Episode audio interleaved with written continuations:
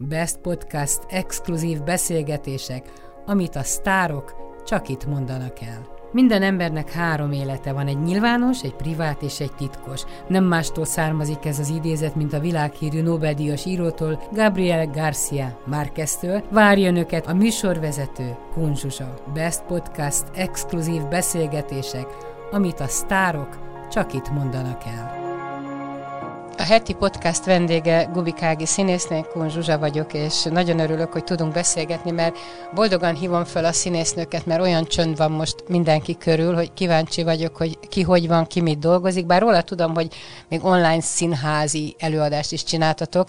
Lehet, hogy rosszul használom ezt a kifejezést, mert tudom, hogy van valami streaming, vagy hogy mondják, ez nekem most már kínaiul van, nem én vagyok az egyetlen. De hát azért minden eset a nagy nyilvánosság elől a színházi világból kicsit ti színészek eltűnt eltüntetek. Hogy telt az elmúlt egy éved? És mindjárt mondok is valamit, sose felejtem el, amikor mondtad, hogy benned hatalmas a szabadságvágy, tehát, hogyha már úgy jó kis fészket találtál valahol, és ilyen biztonságban vagy, akkor biztos, hogy kikacsintgatsz egy picit a nagyvilágba, és hát azért most akkor ennek az árát egy picit meg is fizetheted talán. Igen, igen, honnan is kezdjem, tehát pont egy éve tart ugye ez az időszak. Az elejét, tehát a, a tavalyi tavaszt azt nagyon jól viseltem, tehát valami olyan, olyan új érzés kerített hatalmába, hogy én, tehát hogy időm van, időm van, nem kell rohanni, nem kell végighajszolni a, a, a napokat, a heteket, a hónapokat. Nagyon figyelmes lettem a természetre, a világra, önmagamra, befelé fordulás. Sokat olvastam, rengeteg időt töltöttem kint a természetben, Na de ugye ez az időszak most már túl hosszú ahhoz, hogy ezt, hogy ezt én jól viseljem. Tehát ezt a második részét meg, meg nagyon nehezen viselem. És azt nem emelted ki, gondolom ez is benne van a, a boldogság ö, mérlegében, hogy hát a fiaddal együtt lehettél. Tehát a nagy rohanásoknak mind a két oldalról vége, és együtt lehettetek, amit az ember anyaként mindig hiányol. Igen, igen, igen, tehát ez, ez nagyon fontos időszak volt bár most is sokat vagyunk együtt, de mivel Ádám érettségiző diák, rengeteget tanul, nagyon be van osztva a napja, bár ugye online, tehát a szobájában elvonul, de most nem nagyon zavarhatom. Most is próbaérettségit ír töriből, tehát így halkabban is kell beszélnem, tehát vigyázni kell, hogy hogy ne zavarjam. Tehát igazából most azt érzem, hogy nekem az, az, az a nagy feladatom, hogy én főzzek, jókat főzzek, és hogy könyben legyek. És szeretsz is főzni? Igen, egyébként igen, amikor időm van, akkor különösen szeretek. Tehát azt nem szeretem, amikor amikor nagyon kevés időbe kell belezsúfolni azt, hogy jó, akkor gyorsan ez is meg legyen, még ezt, ezt, rántott hús, nem tudom, de így, hogy van idő, tésztákat kell eszteni, kitalálni, hogy mi legyen, finom húsokat, így, így ezt nagyon szeretem. Kitől Most hétvégén is rengeteget főzésként. Igen? Kitől a, tanultál a, igen, a, család, a családban mindenki nagy főzős, anyukám, a nagymamák, nővérem, tehát mind valahogy nálunk a, a szeretet megnyilvánulása volt, vagy a kifejezése az, hogy nagyon finom étkek kerülnek az asztalra. Ha hazamegyünk, akkor ugye a, a legfinomabb, a kedvenc ételek, kalácsok, húsok várnak, anyukám húsevese, nagymamák fantasztikusan főztek, tényleg mindenki. És tehát, hogy ez valahogy a családban volt, de nem tanultam, tehát, hogy sőt, nem is voltam házias, vagy szerettem így rendezkedni a lakásban, de, de a, tehát főzni igazán akkor kezd az ember, amikor gyereke lesz. Ez így Szerintem. van, ez így van. És uh, szorgalmas kislány voltál? Vagy, vagy ilyen kis eleven, vagy milyen gyerek voltál, amikor még otthon? Ah, igen, igen, igen, egy csarkas kislány voltam. Ugye, mivel falun nőttünk fel eleinte, és fiúk voltak körülöttünk, nővérem és én, pici korkülönbség van köztünk. Hány év nem hallottam? Másfél, tehát pici, csak másfél év. Állandóan, igen, állandóan együtt voltunk, és fiúk társaságában, tehát hogy inkább ilyen fiús gyerekek voltunk szerintem. Miért volt ilyen pici akkor különbség? Kérdezted erről az édesanyádat, hogy miért ilyen gyorsan jöttetek? Hát nem kérdeztem, mert ezt úgy tudtuk, tehát hogy a, tudtuk a, a, ennek a magyarázatát. A szüleim egyetemisták voltak Pozsonyban.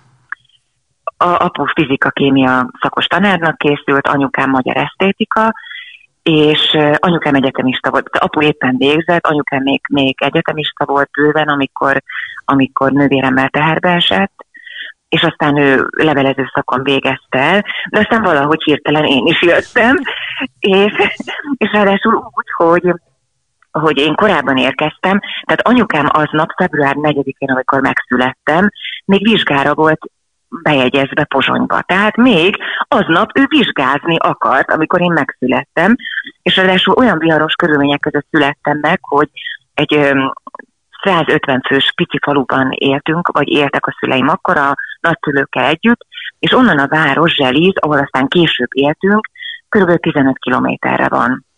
És éjszaka, amikor ilyen hirtelen ö, elkezdett anyukám bajútni velem, akkor óriási hóvihar volt, és ö, és hófúvás. Tehát alig jutottak be a kórházba, Zselízre, tehát majdnem valahol az úton születtem meg.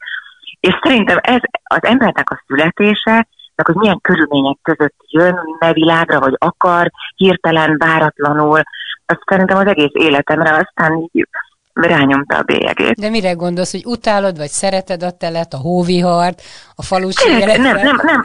Szeretem, mindent szeretek, de hogy, hogy ezek a váratlan do- dolgok, tehát hogy úgy látszik, hogy ez be volt kódolva, hogy én nem akkor érkezem, amikor be van tervezve, jóval korábban érkezem, majdnem a, az autóban születek meg, és valahogy szerintem ez az izgágaság, ez, ez a később is jellemző volt rám. Szeretsz, hát ennyit, szeretsz ennyit úton lenni, igen, mindig valami. Hát szeretek, út, igen, igen szeretek, szeretek úton lenni, meg, meg, meg, meg a, ter, a tervezés, valahol olvastam most a járványal kapcsolatban, de valahogy így éltem, tehát hogy ez nem a járvány miatt jött, hogy ott kezdődik az élet, ahol az ember már nem tervez.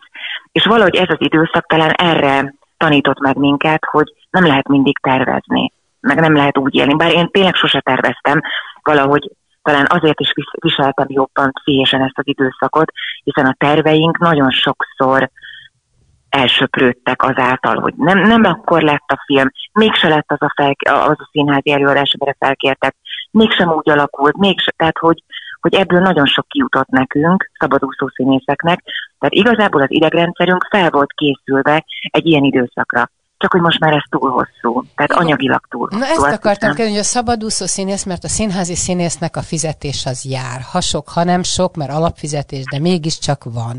De egy szabadúszó színész, aki nem nagyon tervez előre, azért egy évi tartalék az nem kis pénz. Nem véletlenül nem van, tudom, hogy, de hogy nem... elmentek mindenfele dolgozni a színészek.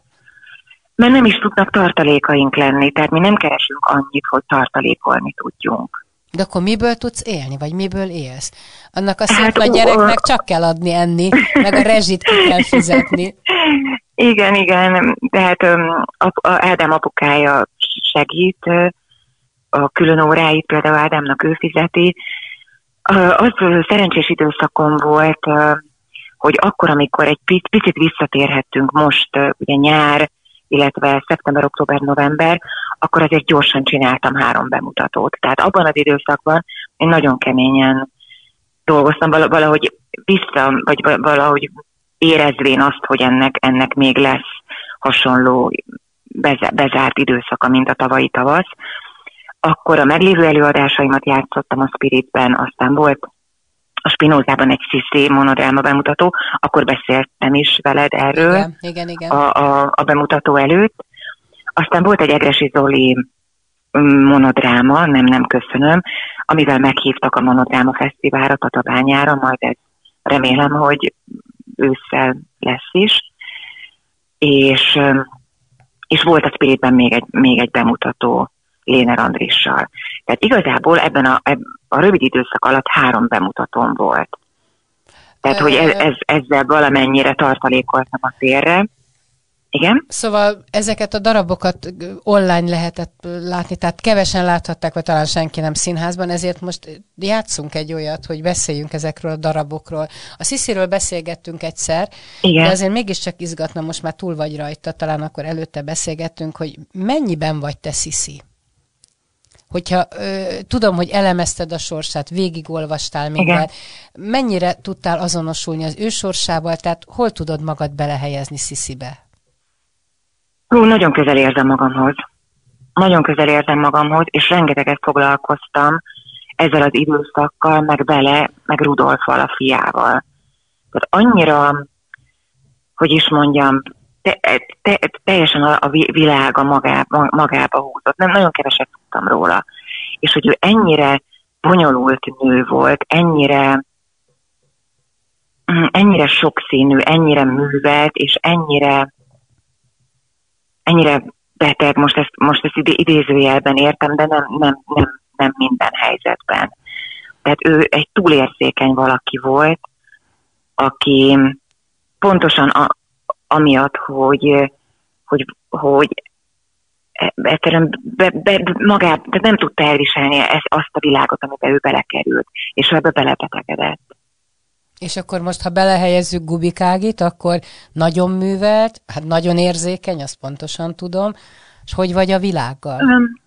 Hát ez a, a menekülés a, a kötöttségektől, tehát ez, ez rám is jellemző szerintem, vagy hogy a, mint a róka, hogy a saját farkát harapja le, hogyha menekülni akar. Tehát, hogy szerintem Sziszi ilyen volt, tehát az állandó utazása, utazásai, hogy menekült sokszor önmagától is.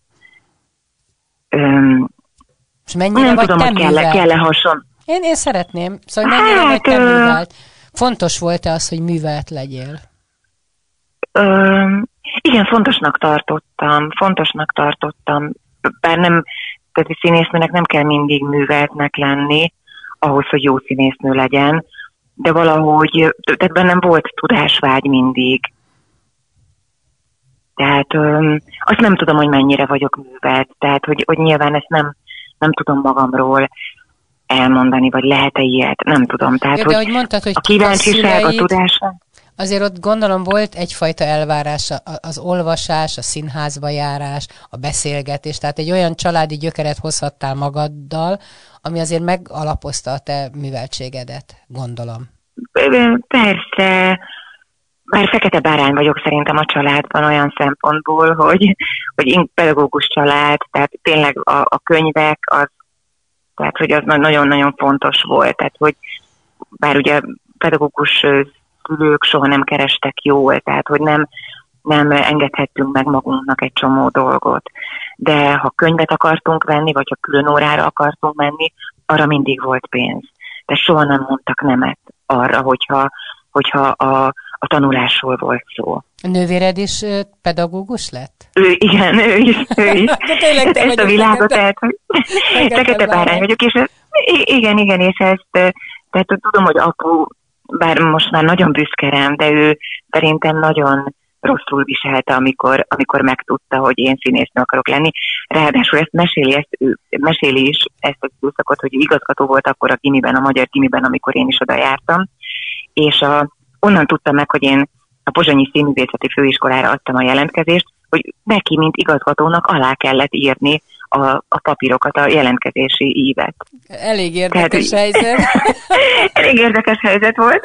Elég érdekes helyzet volt, és de, de valahogy úgy voltak vele.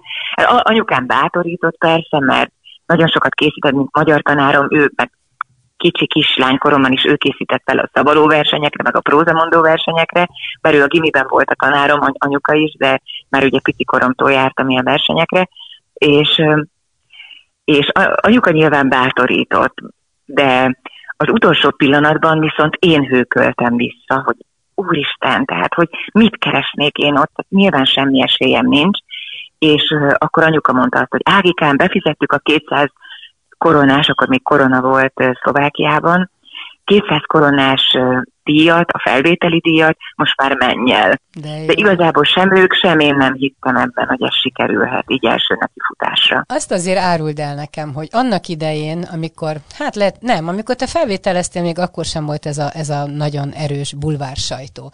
Tehát nem nagyon tudtunk a színészek magánéletéről abban az időben semmit. Hát nem tudnám elmondani neked Tolnai Klári, Gobbi Hilda Kismanyi magánéleti történetét, és mégis egy rossz kép alakult ki a színészekről, hogy hát egy ilyen, ilyen rossz lány kategóriába kerültek, hogy azért is gondolták a szülők, hogy ne legyél színész, hogy uram Isten, ezt a bélyeget ne viseld magadon, hogy nem, a, nem az erkölcs csőszei ők. Hogy vajon miért van ez? Szerintem ez nagyon könnyű visszavezetni egyébként, és nagyon messzire nyúlik vissza. Ugye a színészeket, a férfi színészt az ókori Görögország színháza hozta be. Ők papok voltak, Tália papjai, tehát egy nagyon magas rangú dolog volt színésznek lenni. A női színészetet az ókori Rómában a prostitúció hozta. Igen. Tehát az ókori Rómában a táncos nők, az énekesek egyébként prostituáltak is voltak. Tehát, te, tehát ennek van alapja. Egész, igen. Szerintem innen ered, és nagyon messzi, messziről. Tehát azt, hogy aztán a színésznőnek gyakran vetkőzni kell filmekben, vagy csókolót, de ez, ez azért egy laikus hozzáállás. Tehát nyilván szüleim egy kisváros tanáraként, tanáraiként nem tudhattak erről a világról sokat, hiszen honnan is tudtak volna tehát hogy hogy van a vetkőzés, vagy a csókolózás, tehát hogy ezt nem, nem, nem úgy kell értelmezni, az nem így van. Tehát, hogy, hogy nyilván meg is akartak óvni ezektől a dolgoktól. Hát mondjuk szülőként, ha én végig gondolom, hogy mondjuk a lányom színésznő egy pici faluból indul, és egyszer csak a filmmászon ott van anyaszült mesztelenen, és mondjuk egy nagy szex jelenete van, hát a 21. században lehet, hogy én is megborzongok még ezen. Miközben én a mai napig titkolom azokat a filmeket, amikben én mesztelenkedem. Tehát nem tudják a szüleid? Hát tudják, mert megnézik, de, de, de, de azért úgy mondom, hogy figyeljetek, azt nem kell, nem annyira érdekes, nem kell megnézni, miközben tudom, hogy egyébként szívesen megmutatnám a filmet, meg, meg az alakításomat, de tudom, hogy abban van szexjelenetem, és nem szívesen mutogatom, miközben a fiam a fiamnál pedig nincs egy ilyen tehát, hogy, hogy simán meg, megnézetem vele azt, azt a film. Tehát, hogy nincs bennem egy ilyen rossz érzés. De, de azért olyat is Pedig akár már, is. hogy a, a, mondjuk egy színésznő, aki férjnél van, a férje ott ül a színpadon, vagy a nézőtéren, és látja mondjuk a színházban, hogy mit művel a felesége, és bizony nem tudja megnézni. Tehát egy olyan abszolút tudathasadásos állapot ez. Igen, ö, szerintem nem is, nem is lehet ezzel sokszor mit kezdeni. Tehát nagyon nehéz, nagyon nehéz lehet szerintem a, a másik félnek. Tehát én Volt olyan, hogy te Lihai Péter, de Lihai Péter, a te férjed a nézőtéren nézett téged a színházban, és voltak kellemetlen percei, még mint rendező, így is? Nem, az egy nagyon speciális helyzet volt, mert ő sokat rendezett engem. És sok esetben ő kérte, például az Otellóban, a, a Desdemonát játszottam, ott például ők, ő kérte azt, hogy, hogy tehát ő, tehát az az ő elképzelése volt, hogy abban sok uh, szexjelenet legyen az otellóval, hát, hogy, hogy ezeket a dolgokat ő rendezte. Sokszor kérdeztem tőle, az, azt mondta, hogy, hogy el tudja választani, mivel ő a rendezés, tehát hogy ilyenkor el tudja választani a rendezőt és a férjet. És ilyen, ilyen tehát ilyen konfliktus nem is volt a, a mi kettőnk életében. Inkább én voltam féltékeny, amikor amikor ő tudtam, hogy tehát, tehát amikor más, másokat rendezek, és pontosan tudtam, hogy hogy, tehát, hogy igen, tehát, hogy, hogy, hogy érzékelek, igen. igen, igen, igen, igen, és pontosan tudtam, hogy ki az a színésznő, aki neki tetszik, ki az, aki, tehát, hogy annyira ismertem már őt, és inkább én, én voltam féltékeny a, a házasságunk alatt. De nem azért hogy ért véget ő... a házasságotok, mert túl féltékeny voltál, vagy ő túl szerelmes? Nem, nem, nem, nem, csak ugye én, én viseltem. Tehát akkor nagyon fiatal voltam még. Tehát, hogy ezeket a dolgokat egyébként szerintem az éve, évek során az ember tudja kezelni, tehát helyén tudja, valahogy hogy a helyén kezeli. Tehát én például csodálkozom is magamon, hogy a féltékenység, mint olyan, teljesen eltűnt az érzéseim közül. Valahogy korral, vagy a tapasztalattal, meg a, az önismerettel ezt valahogy ki tudod iktatni. De, de aztán voltak kapcsolataim később, ahol nagyon-nagyon nehezen viselt, tehát ahol, ahol rengeteg konfliktus származott abból, tehát hogy, hogy igen, tehát hogy ez nehéz szerintem. Egy színésznek muszáj olyan partnert, partnert választani, aki, aki el tudja viselni a színésznőségét. Mi a jó Nagyon párosítás szerinted? Látsz olyat a baráti körödben, hogy mondjuk színésznő, és a férje nem tudom én egy kémikus professzor legyen, vagy egy orvos professzor, vagy, vagy egy színész rendező, tehát látsz ilyen jó párosítást? Nincsenek szabályok szerintem erre. Minden nekem főleg szakmabeli partnereim voltak, tehát hogy valahogy nem tudtam máshol találkozni senkivel. Miközben úgy gondoltam arra, hogy milyen jó lenne egy egészen más területről valaki, akinek viszont nagyon kell szeretni azt, amit csinálok. És szeretni engem színpadon látni, filmben látni, a, akár egy pici rajongással is. Tehát, hogy ezek, Pálfi Gyuri rendezővel beszéltünk erről, amikor rendezett engem színházban, hogy, hogy tehát, hogy szerint egy színésznő mellé egy jogász vagy egy orvos nagyon jó, aki eleget keres ahhoz, hogy a, hogy, hogy a, hogy a színésznőnek ne kelljen mindig azzal foglalkozni, hogy csak a... Tehát mi nem tudunk sokat keresni, tehát ez, ez egy szerelmi hivatás, hogy hogy mondjam. Soha nem fogok annyit keresni, mint egy jogász, mert nem, nem lehet ezen a területen. Hogy szerinte az egy nagyon jó párosítás egy színésznő mellé. Miközben ilyet sajnos, sajnos valahogy nem, nem, nem tapasztaltam meg soha, hogy milyen lehet az, hogyha valaki egészen más területről jön. Hát igen, mert nem abban a körben mozogsz, igen. Tehát az a baj, hogy igen, minden, is... mindenki a saját pici körében mozog, és ezért vagy talál, vagy nem talál, vagy nem tud próbálkozni. Igen.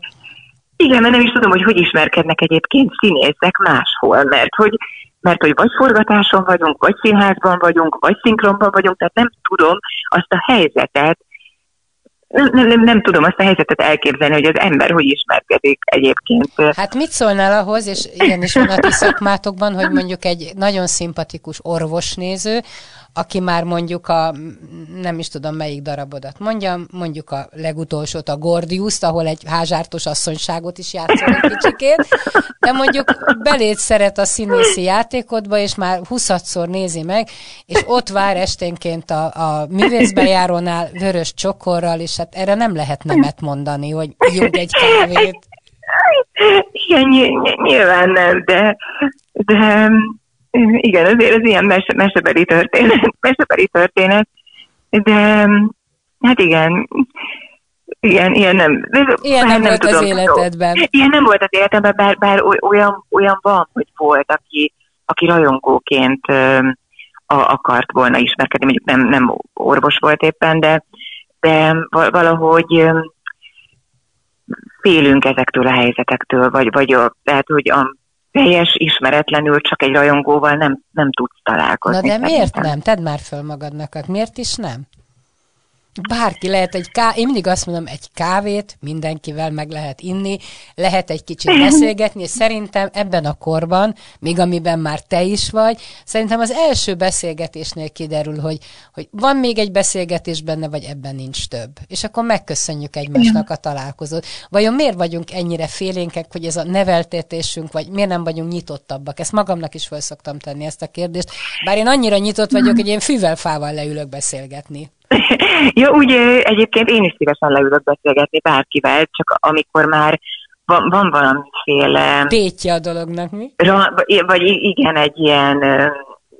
Igen, azt hogy érzi az ember. Igen, amikor tétje van a dolognak, akkor, akkor valahogy valahogy nehezebb. Talán nem tudom, mert ilyen aláfölé rendelt viszonylag érzem, hogyha egy, hogyha egy férfi csak rajongóként jelentkezik, igen. Tehát, hogy nem érzem azt, hogy, hogy nagyon fontos nekem azt a, a, valahogy, hogy, hogy dominánsnak érezzem a férfit, az nekem nagyon-nagyon fontos. És azt hiszem ebben a helyzetben nem tudnék nem tudnék úgy... Értem, igen, értem az okodat. Bár nem igen. tudom, ezek tényleg nincsenek, nincsenek, nincsenek szabályok, tehát úgy nem valahogy igazából nem lehet, nem lehet ezeket a dolg, dolgokat egy kalap alá, igen, tehát értem, amit Egy kalap alá venni, mert mind, mindegyik, mindegyik más. Tehát, hogy meg én, én nagyon nyitottnak érzem magam, meg, meg tehát nem, de szerintem nem, nem a, nem a félén, félénkséggel van gond. Tehát nem félénknek biztos, hogy nem mondanám magam, hanem lehet, hogy, hogy attól félek, hogy, hogy talán, talán azt nem szeretem magamban már e, ennyi idősen, hogy az újrakezdést. Tehát, hogy szerintem a, hogy nálam inkább az, az a visszatartó erő, hogy, hogy el, elképzelem, bár tudom, hogy ez hülyeség, és ez, ez, ezzel nem szabadna foglalkozni, hogy most újra kell kezdeni valamit megint, és, és lehet, hogy ettől félek, igen. Ezt milyen sokszor hallom ám emberektől, hogy rövidebben fogalmazzák, azt mondják, nincs kedvem újra bemutatkozni, újra elmondani, hogy ki vagyok, mit csinálok, a családom, a felmenőim, nincs hozzá kedvem. És akkor ebben minden benne van, és akkor meg is értem, amit, amit mondasz.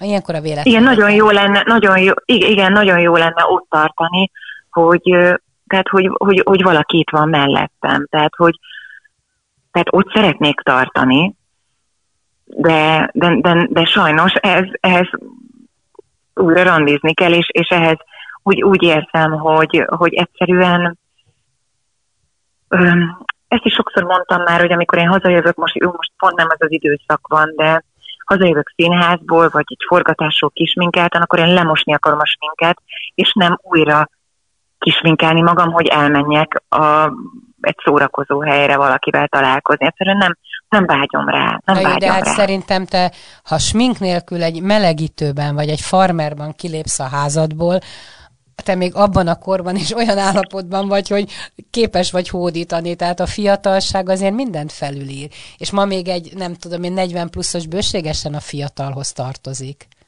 Akkor a generációváltás van most és volt az elmúlt években, hogy, hogy most kezdik az életet. A, a, hát gondold el, 30 évesen még az egyetem padjaiban bugdácsolnak, meg újra kezdik, akkor kezdenek munkát vállalni, tehát nagyon kitolódott szerintem az élet. Igen, lehet, le, lehet, de mindegy, most, most itt tartok, aztán majd, ha becsap a villám, akkor becsap, de most, most én nem, nem akar, nem, nem, tehát hogy nem, Én nem, nem akarom nem rád tudom, nem tudok keresni. nem, is, nem is kell, csak a nagy filozófiai kérdéseken érdemes gondolkodni, hogy, hogy hogy is van ez az élet. Nekem sokszor úgy eszembe jut, hogy az ember bármit elkövethet, és nem sikerül, és egyszer véletlenül megvalósulnak az álmai, és erre is millió példa van, hogy nem tervezted, és akár munkában, akár magánéletben akaratodon túl és kívül is megvalósulhat sok-sok minden. Menjünk egy következő darabra, ami nagyon izgalmas, nem is darab, egy film, film, egy rövid film, a Hagyaték.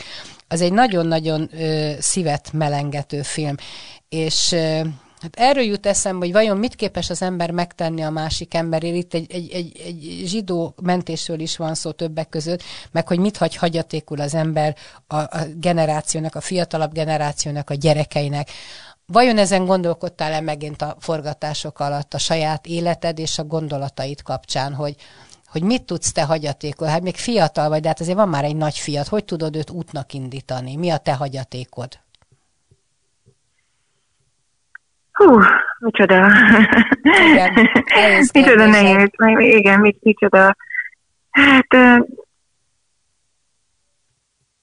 nem, nem tudom. Tehát most erre, erre tényleg nagyon nehéz válaszolni. Talán mindig az a hagyaték, ahogy az ember él, tehát hogy azt, azt hagyja, azt adja tovább, ahogy, ahogy gondolkodik a világról, ahogy létezik, ahogy van. Szerintem, szerintem ez, ez, ez a legnagyobb hagyatékunk. Tehát, hogy, hogy, a, hogy valahogy a, igen, azt, azt adjuk tovább, ahogy, ahogy, ahogy mi gondolkodtunk és éltünk, hogy, az, hogy azt ő fontosnak tartsa ugyanúgy. Mondok erre egy saját példát, hogy például mikor a gyerekeim úgy pályaválasztás előtt voltak, meg középiskolások, én mindig azt mondtam, hogy soha ne azt nézd, hogy mennyit kereshetsz egy hivatással, egy szakmával, hanem találd meg azt, amit életed végéig imádattal tudsz csinálni, és legyen az bármi. És nem kell diploma sem, semmi nem kell, csak boldogság kell az élethez, és az, hogy szeresd, a, szeresd az álmaidat és a hivatásodat. Nekem ez mondjuk egy útravalom.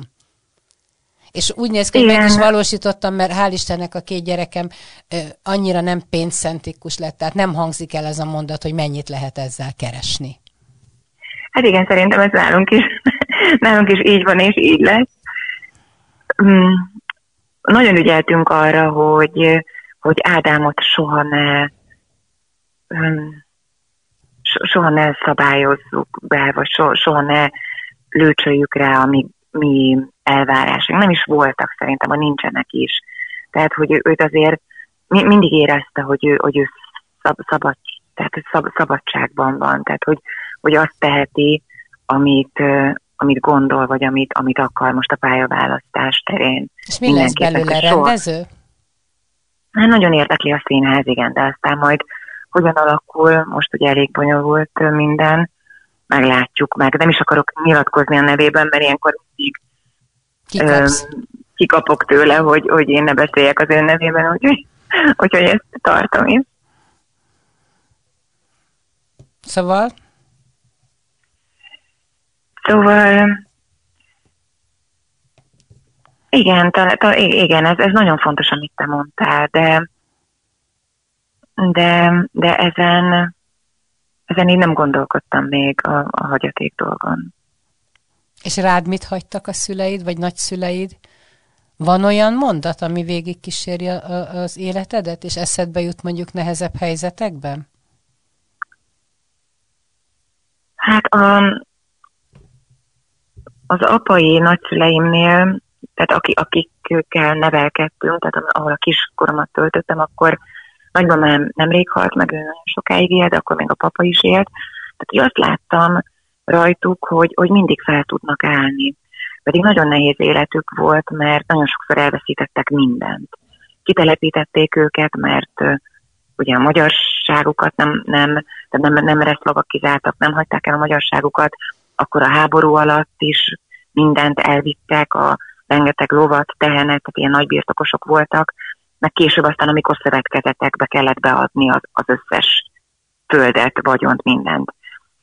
Tehát az, hogy ők, hogy ők biztos, hogy a hitnek is köszönhető, meg, meg, meg hogy a hit által ők nagyon alázatosak voltak, de valahogy nem rokkantak ebbe bele. Tehát, hogy én nem is tudom, hogy háromszor elveszít az ember mindent, hogy ebből hogy lehet felállni, és hogy lehet ugyanúgy folytatni, és minden újra előről kezdeni. Tehát ez nekem, nekem, nekem gyönyörű az ő, az ő életükben. Ez nekem most gyakran valahogy... eszembe jut, amikor túl sokat panaszkodunk a vírus miatt. Igen, igen, igen, igen, igen, egyébként hogy mi ez van, van, van, mit, van mit tanulni tőlük, igen. És, és ez, ez valahogy, meg, meg hogy olyan, olyan, hogy is mondjam, ilyen, tehát mindig nagyon tisztességgel be, beálltak a, a dolgokba, soha, tehát tehát, hogy, hogy nem, ők magyarok, tehát nem, nem írják alá a szlovakizációt, és ezzel tényleg mindenüket elveszítették, mindenüket. A saját házukat később vissza kellett venni pénzért, amikor hazajöhettek Csehországból két év után, a saját házukban akkor már élt valaki, egy, az állam adatta egy szlovák embernek, és pénzért vissza kellett vásárolniuk a, a saját házukat, a saját birtokukat. Elképzeled Mert, azt hogy... a jelenetet, és ez számtalan filmben meg, megörökítették, hogy mondjuk ott állnak a nagyszüleid a saját házuk előtt, és soha többet nem tudnak bemenni, nem kapják meg a bútoraikat, a ruhájaikat, mert valaki ott lakik, és a valaki azt mondja, hogy ja, ezt mi hivatalosan megkaptuk, ezt nekünk kiutalták. Lásd 1945 című filmet például, Igen. hogy, hogy egyszerűen elképzelhetetlen, hogy egy szlovák szomszéd mondjuk beköltözik egy magyar házába, és ezek a mondatok elhangják, az, elhagyják a száját mondjuk nem szomszéd volt, mert ugye akkor abban a faluban nem is éltek még szlovákok, hanem valakit fentről oda tettek, vagy nem tudom. Tehát aki nyilván maga sem érezte jól magát, hiszen egy idegen környezetbe került. Azt a jelenetet azért tudom elképzelni, mert meséltek róla, hogy a kutya egyébként a Csehországban ugye pár kilós holmit vihettek, tehát a jószágokat, a teheneket, a lovakat, a kutyát nem lehetett magukkal vinni. És a kutya, a kutya ott maradt a, a házban. És ez gyönyörű jelenet lehetett, gyönyörű, gyönyörű szívszorongató és hidegrázós, hogy amikor mamáik visszajöttek, akkor nyilván a, a szlovák ember nem akart őket beengedni a, a házukba, és a kutya, a saját kutyájuk, de már két éve nem látta a gazdáit, rátámadt akkor a szlovák ember, amikor a mamáikat meglátta. Fú, micsoda. Pedig eltelt két év. Igen. Igen. Fú, milyen képeszte jó ég. Megrázó, megrázó, amit mondasz. Megrázó az, hogy, hogy mivé válik az ember a történelem során, és hogy tulajdonképpen mindent kiszolgál, ha a sors és a történelem úgy kívánja. És hogy hogy vannak az áldozatok és az elkövetők. Nagyon nehéz, nem? Nagyon, nagyon, nagyon és de mégis az, hogy soha nem lehajtott fejjel jártak, hanem mindig valahogy vállalták önmagukat, és ezzel a, ezzel a nyilván a sorsot is kivívták maguk ellen, de hogy, hogy valahogy ez a fajta nagyparaszti büszkeség, ami, ami volt szerintem bennük a, a nagyszülőkben, nekem, nekem, nekem ez gyönyörű, tehát hogy ez a fajta egészséges büszkeség, hogy ez, hogy ez nem kérdezted meg, hogy ti mit tettetek volna a szlovák helyében? Mert nagyon izgatna engem. Mert azzal, hogy hát ön költözik be, még a rendszert nem oldotta, meg beköltözik más. Hát igen, igen. Hogy mit lehet ebben a helyzetben tenni? Mit gondoltak ők? Nem tudod? Nem tudom, tehát, hogy nyilván erről, erről sokat beszélgettük, főleg mamával, erről a, az időszakról, de ő mindig a tényeket mesélte el, tehát nem volt ebben soha ilyen érzelmi, meg érzelgős kérdés. Soha, soha. Tehát, hogy valahogy mama is úgy tudott beszélni ezekről a nagyon nehéz időszakról, mint, mint, mint a világ legtermészetesebb dolgáról. Miközben, miközben nem, tehát ezek nem voltak természetes dolgok. Vagy azt mutatta, amikor ástuk ki a, apu a pincét csinálta, és ás, ástuk ki a pajta alatti részt, a földet a pincének, akkor mama mutatta, hogy ja, itt voltak elásva a ruhák, meg az aranyak az oroszok elől. Nagyon mélyen a földben, ládákban. És ott más is volt a föld, el volt színeződve. Tehát ilyeneket megmutatott tényekként. De, de nem, tehát hogy ennek a nehézségeiről nem, nem beszélt. Tehát, hogy nem, igen, visszatérve ahhoz, amit mondtál előbb, hogy soha nem panaszkodtak, soha. Egyébként megint csak eszembe jut a COVID ennek kapcsán, hogy egy orvos barátommal beszélgettem, aki a Honvéd Kórház Covid osztályára került, és az első héten, mikor oda került, akkor lelkileg nagyon összeomlott. És pont a napokban találkoztam vele, azóta eltelt hosszú idő, és egy, egyfajta nyugalmat láttam a szemében, és kérdeztem, hogy nem visel meg nagyon? És azt mondta, hogy most már nem. Tehát az ember hozzáedződik, mert ha belegondol, hogy mi történik, akkor, akkor ő is belepusztul, akkor nem tudja végigcsinálni. És elteszi ott a kisagyában valahol nagyon-nagyon mélyre, hogy ne kelljen ezen gondolkodni, hanem élje az életet tovább. Igen, nem tehetünk mást. De azért benned is benned van ez a, ez a büszkeség, nem? Én azt látom, hogy azért ez lehet a te hagyatékod, hogy, hogy emelt fővel mindent végig lehet csinálni. Mm, hát igen, meg igen, talán igen. Talán igen, meg hogy nem, nem szabad bele, igen, nem szabad belekeseredni dolgokban, hanem valahogy a, a pozitívumot ki kell ebből az időszakból is, amennyire lehet. De hát azért tényleg nincs okon panaszra, mert Budakörnyéken élünk egy gyönyörű helyen, tehát azért tehát igen, rengeteget lehet kint lenni a természetben, tehát hogy ez az időszak is, amikor az embernek nincs feladata, meg nincs dolga, akkor is azért nagyon szépen tudnak telni a napok. Igen. Igen, tehát észre kell venni a természetet. Tehát van olyan ember, aki évtizedeken át az egész életében a parasztok kimegy a természetben, és ott van egész nap, és az állatokra vigyáz, hát lásd akár a, a, a nagyszüleidet, ahol sok-sok állat Igen. volt. Gondolom, ott dolog is volt bőségesen. Tehát Igen, meg, meg, meg, örömet. Meg, meg arra is gondoltam velük az ő életük kapcsán, hogy lehet, hogy ki se kell tenni a, a lábad egy, egy faluból, és lehet teljes életet élni mert ők azért nagyon a szűk környezetben, ezt a csehországi kitelepítést leszámítva, nagyon szűk ö, környezetben éltek.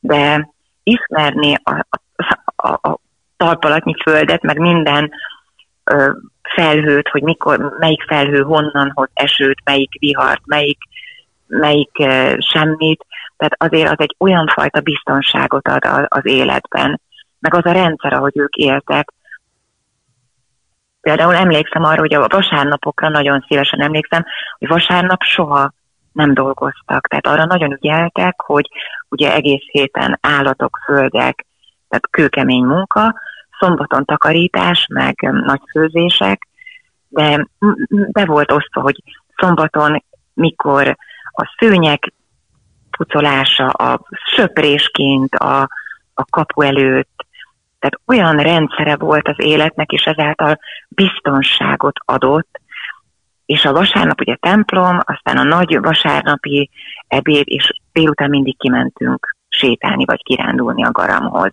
És az gyerekként is visszagondolni erre a rendszerre, erre a biztonságra, ami fantasztikus érzés egyébként, hogy, hogy tudtuk, pontosan tud, tudtuk, hogy milyen nap van, anélkül, hogy számoltuk volna, vagy számot tartottuk volna, hogy most hétfő van, vagy vasárnap.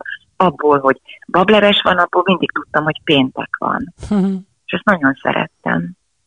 Nagyon szépen köszönöm Gubikágiknak, hogy ezeket elmondtad. Olyan szép gondolatok, úgy szeretek veled beszélgetni, olyan sok minden feltör belőled, és sok-sok emlék, amit jó hallgatni.